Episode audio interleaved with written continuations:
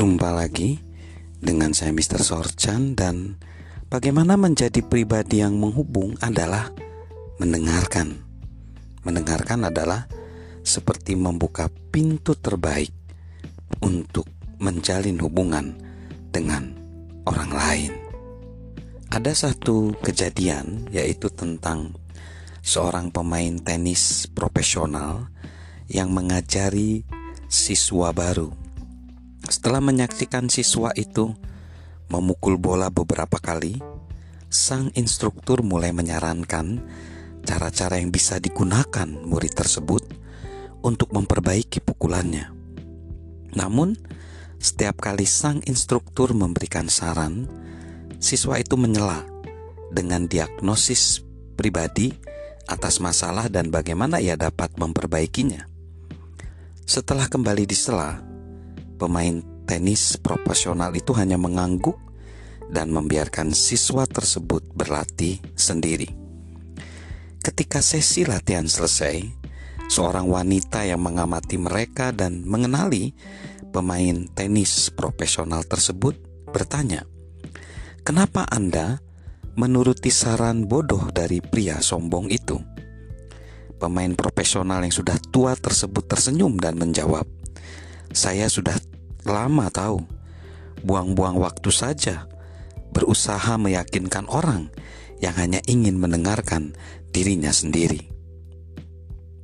Jika kita tidak pernah mau mendengarkan orang lain, orang-orang di sekitar kita akan segera berhenti berbicara kepada kita, dan kita akan terkucil.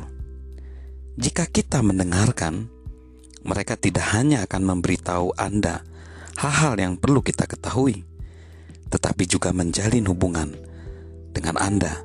Karena mereka melihat bahwa Anda peduli dan menghargai pendapat-pendapat orang lain. So, saya pun belajar menjadi seorang pendengar.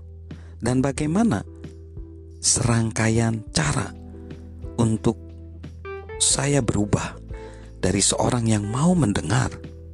Yang pertama, coba kita buat daftar kerugian jika saya tidak mendengar dengan baik. Jadi, dibuat catatan kerugian. Yang pertama, beberapa orang tidak mau membagikan apa-apa kepada saya. Lalu, saya sering dipikirkan hanya berdasarkan asumsi, bukan kenyataan ide saya menjadi satu-satunya ide yang dijalankan. Jadi saya nggak nggak bisa diperkaya sama ide orang lain. Tidak ada penanggung jawab selain saya. Jadi saya kecapean dan saya tidak terhubung dengan tim saya. Jadi kalau lihat daftar ini sih ini bukan resep kesuksesan ya. Dan bahkan banyak mengalami kerugian.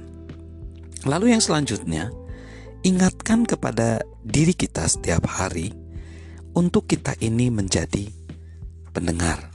Nah, salah satu tips adalah mungkin menurus menulis huruf D di notes kita, di buku kita. Dengar, dengar dan dengar. Lalu coba berhenti menyela ya. Jadi ketika orang ngomong kita jangan menyela Lalu yang selanjutnya, mulailah mengajukan pertanyaan. Salah satu cara untuk berhenti menyela orang lain adalah dengan mulai mengajukan pertanyaan. Ya, jadi pertanyaan itu akan menggali. Lalu coba meminta orang lain mengingatkan kita atau saya secara pribadi agar selalu mendengarkan. Ini langkah yang luar biasa ya. Jadi kalau kita ingin menjadi pribadi yang terhubung, jadilah pendengar yang baik. Mintalah orang lain mengingatkan kita. Jika kita memiliki keberanian, coba temui orang-orang di sekitar kita, teman kita, keluarga kita, dan tanyai mereka. Dalam skala 1 hingga 10, seberapa baik saya mendengar.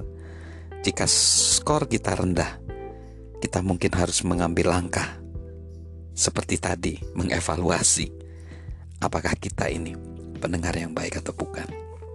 So, jadilah pendengar yang baik karena dengan mendengar banyak pintu-pintu akan kebuka dan kita terjalin dengan sesama kita. Salam sukses luar biasa dari saya, Mr. Sorchan.